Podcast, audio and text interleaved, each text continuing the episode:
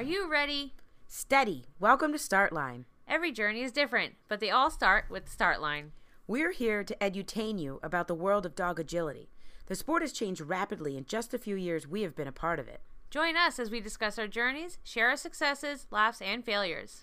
We will be joined by special guests, and our hope is for you to help us grow the sport we love. Episode 3, go! Kara. And Michelle. Today's episode is all about entering a trial.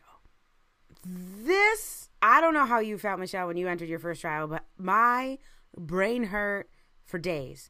I was scared. The paperwork was daunting. Finding stuff was difficult. My instructor was super helpful, but also she spoke like, yeah, you just, 50 seconds for this dog and you just show up. And I was like, what? Yep. What? How was your experience for your first trial? Do you even remember? I remember mine very clearly. I'm sure there were shaky pen marks on that paper. Well, for me, when I first entered trials, I think the most daunting thing for me, other than the paperwork and having to mail it. Online entries. I love online entries. Online entries. Go ahead. Filling out all the paperwork, I think I double-checked her registration number about 1 billion times before I actually filled it out. But when I was first entering trials, where I was in New Jersey, trials actually filled opening day for some trials. So I was panicking about making sure I got my entry in on time and making sure I mailed it properly and that I was actually going to get in. That was my biggest worry. I think that's a panic. We only have that for a couple trials up here in a popular facility here. We have that where you literally have to mail it the day before it opens. Because you can't get there, if you read the premiums, they usually say, not accepted before 10 a.m. And then entries close at 6 p.m. on the closing date.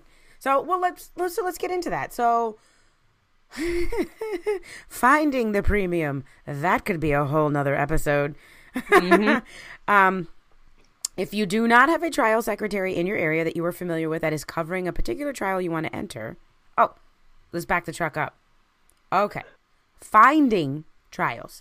The best place to find trials, particularly, again, hyper-focused on AKC. Michelle, you can open, Yeah, we do a lot of AKC. Yeah, you can let us know about USAA. I can let you know about UKI. But AKC, you just go to the website. You go to the event search. It's relatively easy. They've improved it a bit. You can even download the whole little set. You can choose your dates. You can choose your states. However, that tells you where the trials are. That tells you the club hosting them. But have you noticed, Michelle, they don't always tell you who the trial secretary is? Yeah, so and you don't always have the premium. Correct. The premium is not usually on the AKC site. And what do we mean by premium? Premium is the list of everything that is going to happen at the trial. The run order, the judge, the location, whether there's food or not, the ribbons. Everything you could possibly need to know is in that precious little premium. They're not easy to find. So, Hopefully you have a good secretary in your area. We have a couple of them. They make finding their premiums relatively easy. Otherwise, because I do travel outside of my area, I'm going to Ohio in April. We're in Massachusetts, by the way, for those of you that do not know. Oh, yeah. I don't know if we've ever said that. No, we're in Massachusetts, kind of central Mass. Anyways, we're super lucky, and we're going to discuss this and hopefully get some of them on here. But we're super lucky to train with some of literally the best, the world's best, literally. Mm-hmm. So that's a little cue for, all the people out there that want to be on our podcast. So, start looking at your calendars. Anywho, the premium, not always easy to find. We're happy to help you. I love digging through agility stuff for people. So startlinepod@gmail.com. That's our email, right? Yep. Feel free. So anyways, you get the premium, you read the premium. On the last page of the premium will be your entry form. Now, for the first several years until, shout out to Nina Daniel, until I knew about I would call it a software. It's a PDF generator called oaklines.com. I was writing these forms out by hand.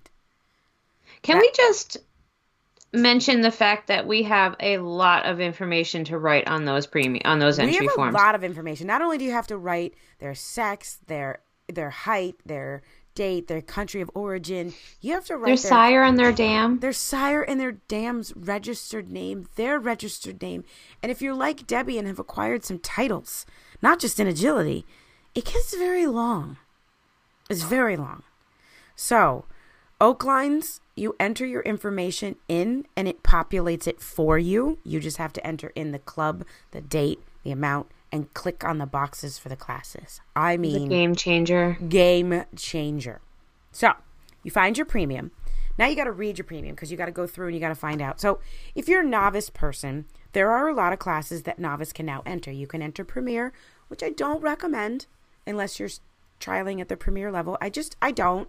I think the connection's really great with your pet, your dog, but I find it tough and very, some of them are disconjoined and they're tough. They're tough for my very experienced dog. They're fun. I think they're good when you're novice A and you're working through some handling things and you want to try stuff out. Great. But if you're novice, don't hold off on that class. I think fast and time to beat are pretty decent to enter. Time to beat, you're going to have to deal with 12 polls.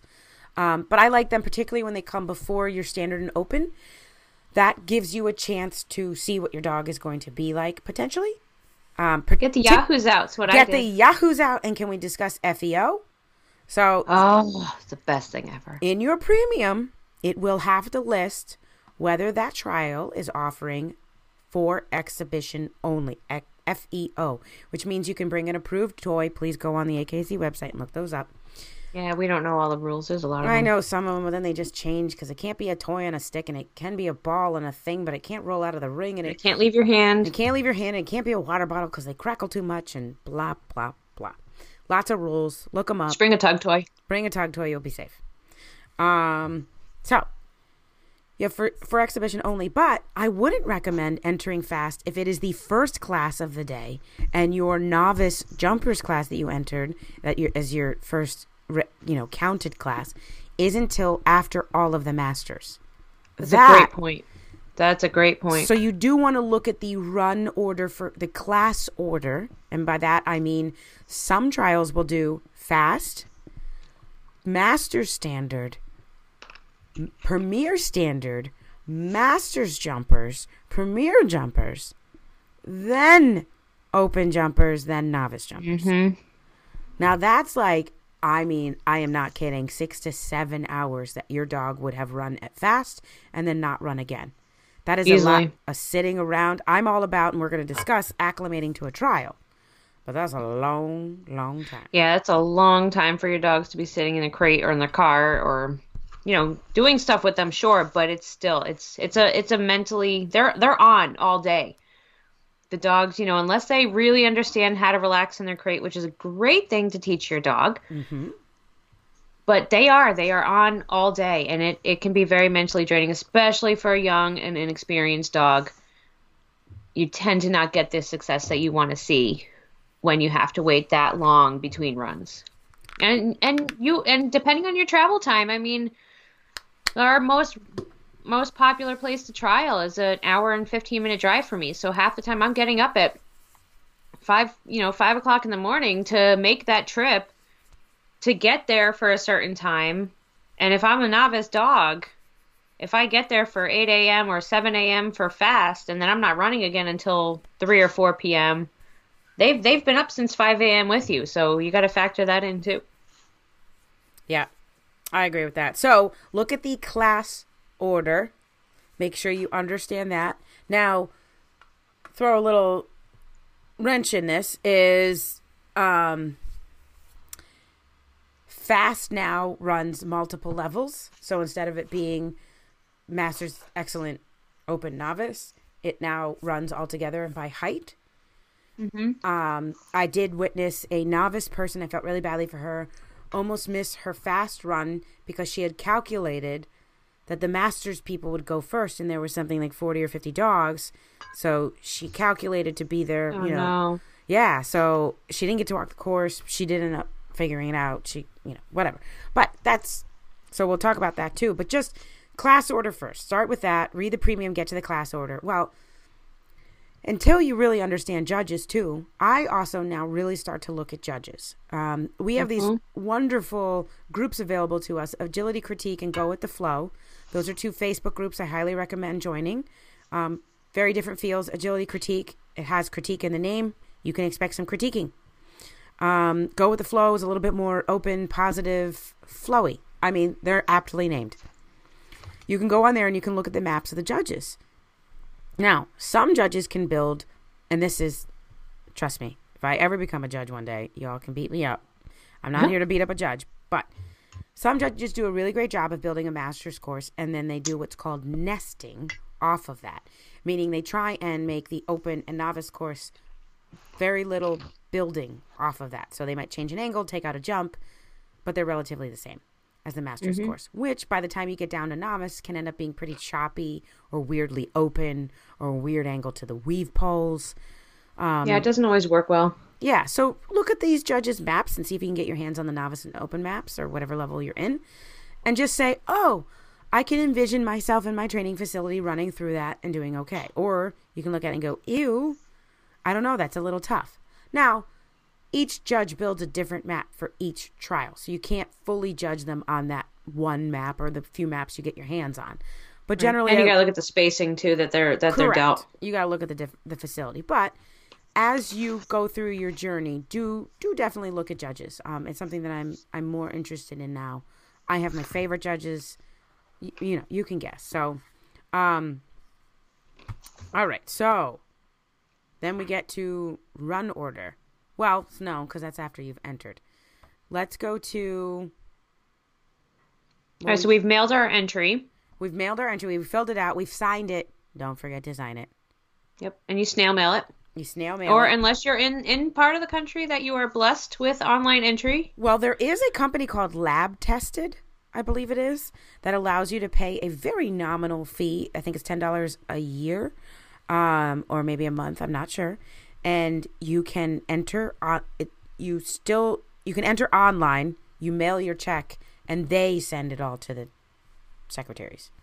Oh. I'm not 100. I've never used it. I'm not 100% versed on that because we have different secretaries in our area. But, if you're fortunate, there are a fortunate few of you that get to do online entries. You're blessed. Just jealous. We're jealous because every other sport you can do online entries. And also get your results day of sometimes. Yes. So anyways, we'll go on to that later. Yeah, so you mail your entry. Now you wait.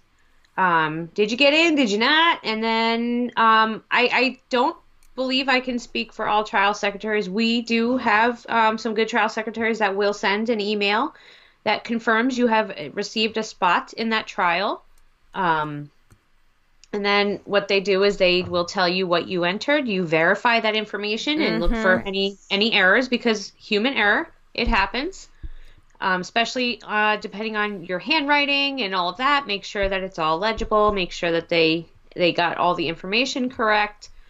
And then usually the week of, you will get a final confirmation and you double check again to make sure your registration number is accurate, your class information is all confirmed, and that's when you kind of get some of the nitty-gritty details, like the doors for the facility will open at this time. Remember, this is our class order. We're going to be running big to little today or little to big, so that's always something to factor in. Look at your walkthroughs. You know, for novice, you only usually get one walkthrough for your classes, but you should at least know if the height order is going from big to little and you have a 24-inch dog, chances are you're going to be the first dog on the line. So you have to make sure you prepare for that because you're not going to get a whole lot of time after your walkthrough to make sure your dog is ready with those smaller classes. So lots of things to factor in. And then we go on to planning, getting to the trial. What time should we get to the trial? So... the secretaries generally post a confirmation. It'll either be emailed to you or they put it on their website or both. And that's generally, I've had it as close as 2 days before the trial. I've had it as far out as a week. So be on the lookout for that because, you're bored at work and what's more exciting than an agility trial confirmation coming in. Then you want to find your dog in the run order and remind yourself by checking your initial receipt as to what classes you entered. Oh, that's a very good point. Have a system when you enter. Things can get lost in the mail. Mistakes can happen at your hand, at the secretary's hand. I document everything that I enter. I put into Google Calendar. I write what classes I entered, when I mailed it, what check I paid for, and that's pretty much it. But that's enough. Just so I keep track, so I can look at my calendar, and then I can click on that date and say, oh, when did I enter this? So that's very important. So you get your confirmation, or you view it on their website, and it will give you a run order. And that is literally the list of dogs running in the order that they're running. Now, the confirmation will say Saturday is Big to Little. It'll say 4 to 24. And Sunday will be 24 to 4. Your confirmation may or may not be in that exact order. Sometimes those get a little backwards, but you can still calculate. So I believe I heard, and Michelle, correct me if I'm wrong, that for standard, you want to calculate 50 seconds per dog. And for jumpers, you want to calculate 20 seconds per dog. That generally incorporates the 13-minute walkthrough, because you've got 8 minutes for walk, 5 minutes to first dog. And then it's generally about 20 to 30 minutes for a build. Is that how you would? What are your calculations? So I think it's similar. I was told to plan for 60 dogs an hour for jumpers and 40 dogs an hour for standard, and that's also supposed to include the walkthroughs and the builds and all of that. And it generally tends to be a relatively accurate number from what I've seen. I mean, don't run it down to the minute, and things do tend to run more late. I've been at more trials that run late than they run early, but I've had a few trials. Yep. I'm like, wow, we are cooking. So it depends on your builders. Please volunteer to build. It depends on the judge. Yeah, and how the club and volunteers and... Correct. If there's a long briefing, a lot of factors. If there's something called an obsessive walk, where you are actually only allowed to walk the course per your walk height, which is listed in the premium. The confirmation. However, sometimes judges, while they're wheeling, will allow a mass amount of people to just walk and obsess the course. I particularly use that time to walk my dog's path. Yep, me too. Too many people tend to be in the handler path. So I walk my dog's path and use that time to do that so that I have my 8 minutes to walk my path. So, so that's the general idea for calculating when to get there. So let's just, I'm not good at math. Neither Michelle nor I are good at math. Nope. So we'll just do a quick, let's say there's 70 dogs in, it's master's standard first, master's and excellent. And then there's 16 dogs in jumpers, in open standard. So 70 plus 16, so that's 86. And Michelle, what was your formula? 60 for jumpers? For standard. We're in standard. Standard is 40 dogs an hour. Okay, so 86 divided by 40. So we have 2 hours and 15 minutes before we would need to be there for our class. That sounds about right. Mm-hmm. So I would maybe just back it down to 2 hours and plan to get there. If the trial started at 8, I'd plan to get there at 10. You're most likely probably going to be a little later than that. But 70 dogs for masters is pretty low. That's a low number. Mm-hmm. So that's kind of how you would calculate. Do keep in mind that for your first trial, you will need to be measured. Now, measuring was probably my biggest feared thing. Trials. Yeah, we both had dogs on the on the edge. So yeah. Debbie, they tried to put her in 24. That was problematic. Riley jumped 20 for what, 3-4 years? Yeah, Riley should not have been in 20. No. But you know what? She still kicked ass. She did. So you have to get measured at least a half an hour before your class. So I always recommend it would be great to get measured during the open class or while they're building for the novice. That's as close as I would cut it. And I think they usually list on the premium or on the website or somewhere that measuring will usually start a half hour before the class starts. Yep. But definitely don't cut it close. Don't cut it close. It upsets other people, including the judge, and it's a hassle. And you want your dog to be relaxed. Measuring can be a little frightening. I would go take your dog and warm them up if they need to be, so that they're relaxed and not stiff and measuring into a class they shouldn't be in. So You want to get measured, and on the premium, it will list if there's a VMO, which is a volunteer measuring officer, which is somebody that can actually record your height card or your temporary measurement. Or yeah, we're going to go through a whole episode on the measuring process and challenges and all that too. So anyways, every judge can measure. It just isn't permanently recorded unless a VMO does the measurements. And we'll go into more details about that. But if it's your very first trial, you got to get measured. All right. So we've arrived at the trial. We're there 45 minutes to an hour in advance. We found the judge who was sitting there taking a little break. And we told her we need to be measured. And she said, okay, I'll do it after this next class. Now what do we do? I think now what we should do is make sure that we go over to our check-in area. Usually that area has the run order printed. So it'll be the run order that you saw in advance. And usually it's broken down by class. So you're going to find your classes that you're entered in. Let's just say novice standard. You're going to find your dog, check yourself in, literally just check yourself in saying you're here. From literally there, put a check next to your name. Yep. And then from there, it's a good idea to find your maps. So depending on the trial, what tends to be pretty popular in our area is they tend to separate out the novice and open maps, and they will leave them in a separate location, usually with the trial secretary.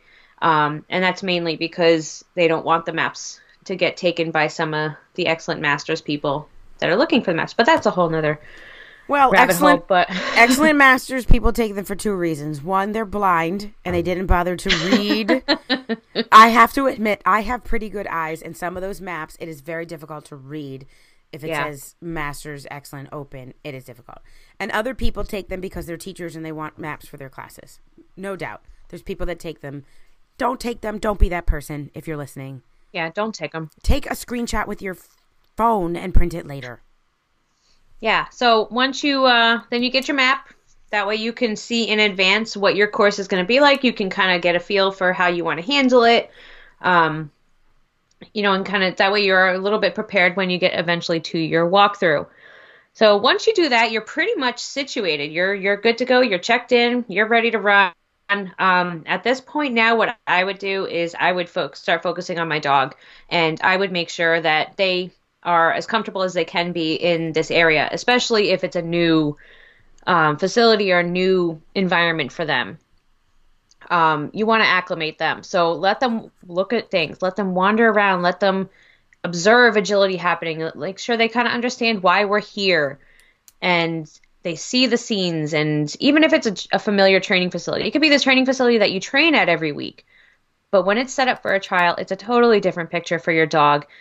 It is a different scenario. There's a different energy in the building.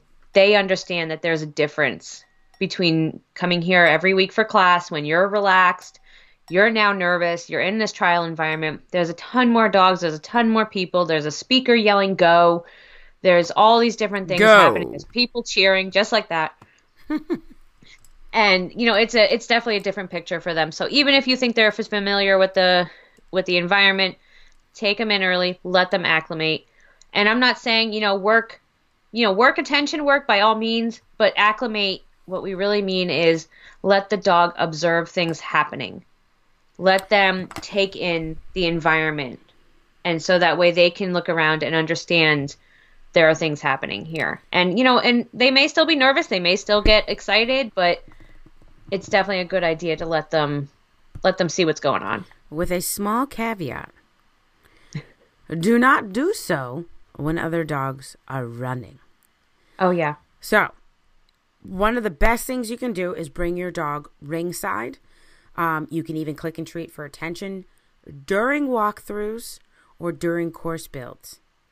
Do not, and I'm a huge clicker proponent, do not bring your clicker, your squeaky toy, your water bottle down ringside while they're running. I know it seems like a great idea, and it is, but that's just a novice. You have to understand other exhibitors are running. And so I think those are things that just slip our minds. I've seen people do it completely accidentally, and I've seen people that should know better playing with their squeaky toy next to the ring when they shouldn't be.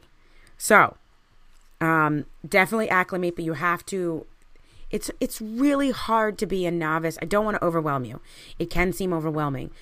It's really hard to be a novice at a trial because there's so many moving pieces to put together. But if you just think about what's going on, I know you have little to no idea what's going on because you're brand new there. But if you can just think about how the trial runs, like what are they doing now? Is this the time to bring my dog down?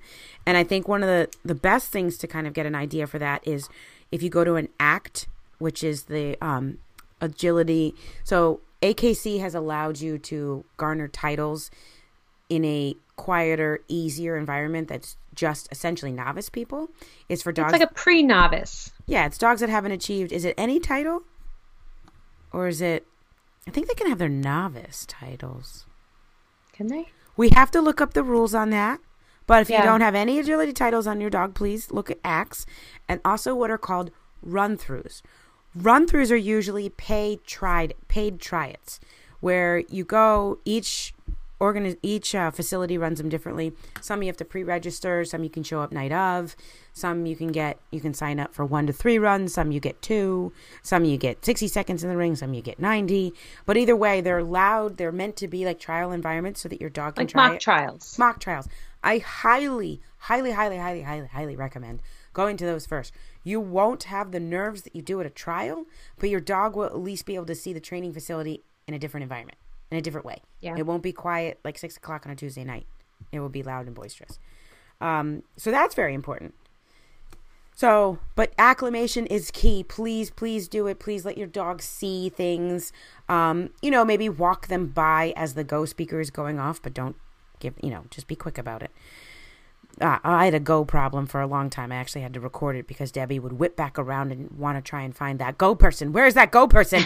They keep yelling at me. But that's important. And then you're going to want to put your dog away and let them rest for a little bit, which can be challenging. Even my dogs don't sleep as much as I would like them to. I feel badly because sometimes they're dead asleep and I walk by and they pop up. I love to see my dogs napping.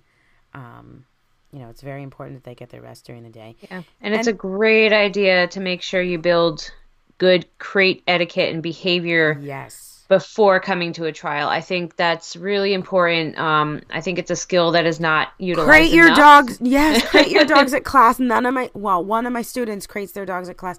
Please crate your dogs at class. Either bring your own. Most facilities are really cool about having guest crates. Use them.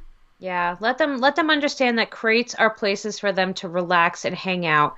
That way that the first time they see you, they're seeing the crate other than being at home or wherever, is at a trial, and they're super excited. They're super pumped up about being here. Let them understand that crates are for relaxation because you want your dog to rest. Like we said, if you end up there for, an 8-hour day, you want your dog resting. Mm-hmm. You're not going to have a mentally sound dog if they're up and at it for 8 hours and they're not given a chance to rest. You're not going to have the success that you want to see in your run later on. Yep. Just think of it as like an overtired toddler.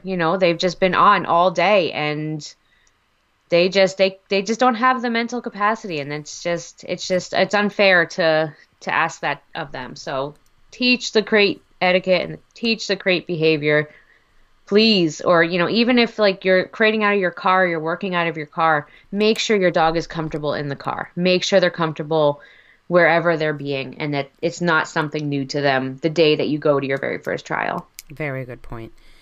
So now that your dog is rested, it's getting closer and closer to trial time, to your time to be up. So every trial is supposed to have a practice jump. It's funny. So I've learned over the years, I can't use practice jumps with Debbie. I've tried. They tend to just make her a little bit more weary. And also, when I do a practice jump, I think it's fair that I would give my dog a reward for the jump. If I give Debbie a reward within, 15 minutes of her run, her brain explodes. And this took me a long time to figure out. It sounds weird, and there's some other people out there like this. I cannot give Debbie treats before the run. I can't. I can stay engaged. I can tug. I can run around with her. I can stretch her out. I can let people pet her, particularly children, because she loves them. But I have learned, and this is part of your routine that you will learn. I have learned I cannot give Debbie treats before her run. I have learned I must give Walter treats before his run. I must have him do behaviors. And that's the other thing. I would work closely with your trainer and decide what behaviors might be best to do for your dog. Sometimes you want upping behaviors, behaviors that get them aroused. Sometimes you want calming behaviors like a high five, a sit, a down. That is between you and your trainer, or you and knowing your dog and what's best for them. Yeah, Riley does. She has to have food. Yeah. She's the same way. If she doesn't have food and she's watching the dogs run agility before her, she just loves agility so much. She just gets too pumped. And I don't have her head anymore. So I have to keep her focused with food. We do tricks. So we do a lot of cool tricks. We'd like to play dead, roll over, sit up, high five. She does all that kind of stuff. I taught her how to bark. We do a lot of different behaviors. So every dog is different on what they need. Yep. So practice your routine. That will just take time. That's where the run-throughs and the ACT trials will help, because you can kind of see what worked, what got your dog jazzed, what got your dog too jazzed. I run a friend's dog. And it also, it also helps, I think, settle the dog. So if you do the same routine that you do in class that you have developed and that you've come up with, and, and the routine will change, absolutely. It may not be the exact same one, but at the very least, if you try to do that same routine that you developed in class before you walk, and do your thing in class, and you come to a trial and do the same thing, then they're kind of like, oh, okay, we do this. Yep. So develop your crate to ring routine, and then also develop your ring to crate routine. So Debbie knows that there's no treats prior to the ring. She knows that she must perform in the ring, and then she knows that afterwards we do run quite speedily to our crate. I don't advise that. There are a couple dogs that do that. It's not my favorite thing. I do try and be mindful of other people because, you're rushing by. There are some dogs that another dog rushing by can be disruptive, especially when you're flying by crates. I actually particularly crate Debbie near the stairs, near an edge, so I don't have to run by too many people or disturb many people. But that's her thing. She knows we do what's called a hot lap. We go back to her crate. She pushes open her door, and then I grab her treats, and then we kind of walk around and work off the lactic acid. That's our thing. So each start to really focus on your routine, because it's important, as Michelle said, for so many reasons. One, it's a routine. It lets your dog know exactly what it's predictive. So I highly recommend a routine. But now the question is, when do you start your routine? So you have to find what's called a marker dog. And again, for each person, this is going to be different. For each dog, this is going to be different. You have to figure out when your dog can come down and be ready. So Debbie, for standard, it's about 5 dogs. I bring her down. We kind of wait around. We chat with our friends. I do some attention stuff with her. I try and tug with her. With Walter, it can be anywhere from 5 to 7. I do attention. I do treats. I don't talk to other people. I really need his attention on me. And sometimes I'll go out and I'll do a quick tinkle with him because he, he's a boy. So each dog is... I'm quite the opposite. Riley, Yes, she has to pee, and most likely she has to poop before every run. And I think at this point, it's probably more of a superstition from me. That is the routine that we have developed, that we leave. I take her out about 15, 20 dogs beforehand. We go out, we potty, and we don't go back in the crate. We stay out. That's when we start doing our stretching and our tricks and all that routine. Sirius is actually very similar to Debbie, where I can bring him out about 4 or 5 in advance. And actually, I found through experiment that works better for him. The less time he has between the crate and going in the ring is actually better for him. Yep, and that's my Phoenix. Phoenix does well if I bring her out relatively, 3 to 4 dogs for standard. Jumpers, I like to leave a little bit more time because it goes so quickly. It's a much faster class. So Debbie, I'll bring her down 6 to 7 dogs. Walter, I'm more like 7 to 8. And I have to bring Phoenix down. And Phoenix, I still am working on her routine, actually. So I play around with her. She likes to be beat up. She likes to just be pinched and poked, and she just likes it. She likes to tug. But sometimes she'll shut down. I need to give her food. I'm still messing around with her routine. But it's important to know who your marker dog is. And what that means is that's the dog that you see running that cues you, time to get my dog out.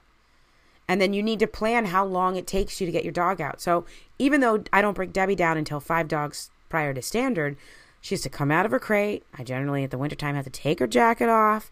She stretches, then I stretch her, then she stretches, then I say a couple little weird things to her. We have a whole little song and dance upstairs. We haven't even gone downstairs yet. So then by the time we get downstairs, we have a whole nother process because I've got to wet her feet when we're on the turf. So these are all things, again, not to overwhelm you, but we're kind of like baseball players when you see them doing their, you know, OCD routine where they lick their finger, touch their cap, you know, tap their shoulder 5 times. I mean, this is similar. In a way, it is superstitious. Mm-hmm. But because we've tested it, we know that this, for our dog team, works.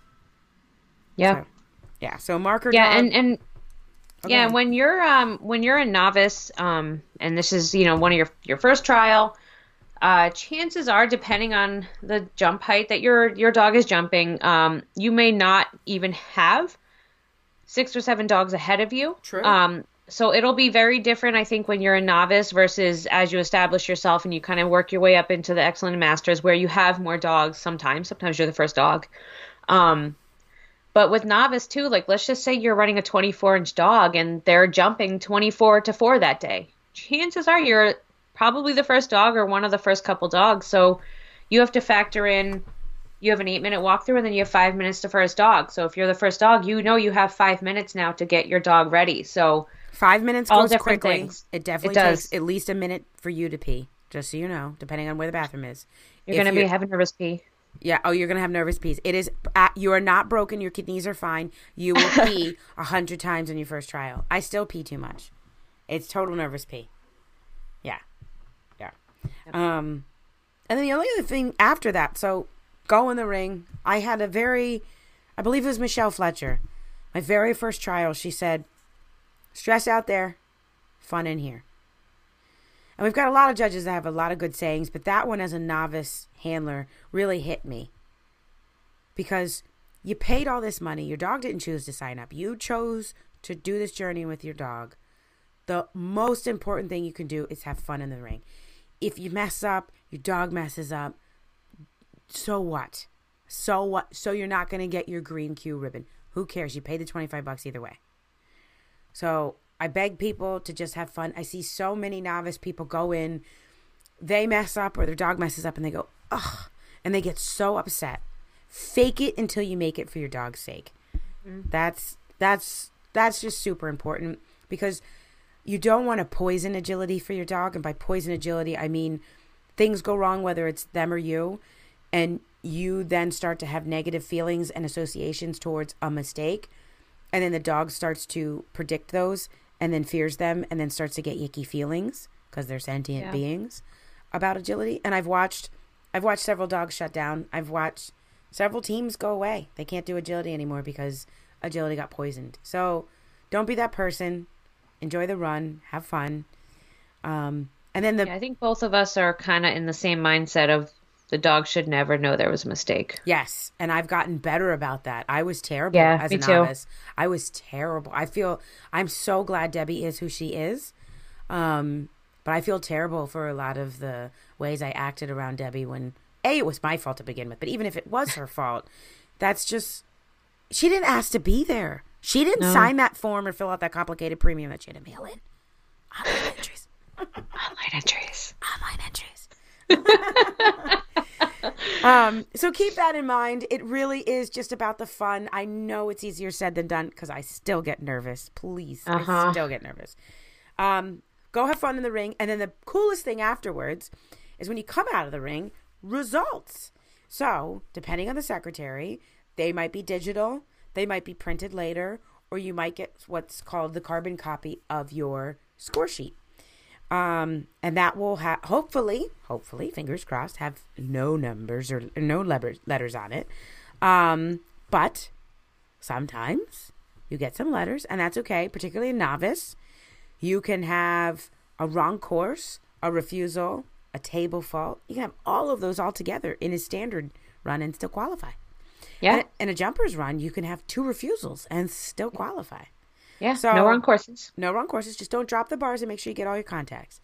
Yep. Don't bank on that because it's not a good way to get through the your titles, because then eventually you run out of availability of faults. Yeah. But don't panic and don't think about, one of my dogs that I bred, Henry, is out with his novice A owner. He's a novice A dog, and he's not an easy novice A dog. Everybody knows Walter and the Walter Show. If he were my novice A dog, I'd be in the same boat as Henry and Jurgen are. And Jurgen went out and laid down a nice run. And just towards the end, it was a little bit of a collision of the dog and the handler. They converged on each other's paths, and Jurgen, the human, went down into a nice fall. It was actually quite graceful. It was impressive. It was very impressive. And he got back up, and he didn't touch his dog, and he had the wits about him to send his dog back over the jump. And they qualified first place, technically a clean run. But that's thinking on your feet. So be able to do that. The dog didn't know. He thought it was cute. And he stayed connected. So he did. Yeah. So anyways, I just want you guys to enjoy the time with your dog. But if you want to know how you did, because a lot of times you might think you NQ'd, things might not have gone well, but that little piece of paper tells you differently. And that's fine. You definitely do want clean runs, and you want to improve. But enjoy checking your results. But often, if you can't get your results that day for some reason or other, but you should be able to, because you want to walk away with your printed sticker. Everybody gives you a printed sticker, because you want to check that against any printed results, so that when it goes to the AKC to get finalized, you have the correct results. Because again, we're all human. The secretaries are human. But yeah, that's pretty much a trial. Meet people, talk to people. Oh no, what happened? What do you mean?